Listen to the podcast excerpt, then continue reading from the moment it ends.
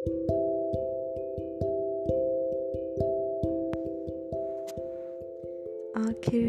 लोग क्यों प्यार में धोखा देना पसंद करते हैं?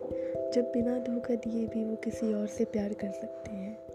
आखिर लोग क्यों अपना पहला प्यार ख़त्म करके किसी और से प्यार नहीं करते? आखिर क्यों?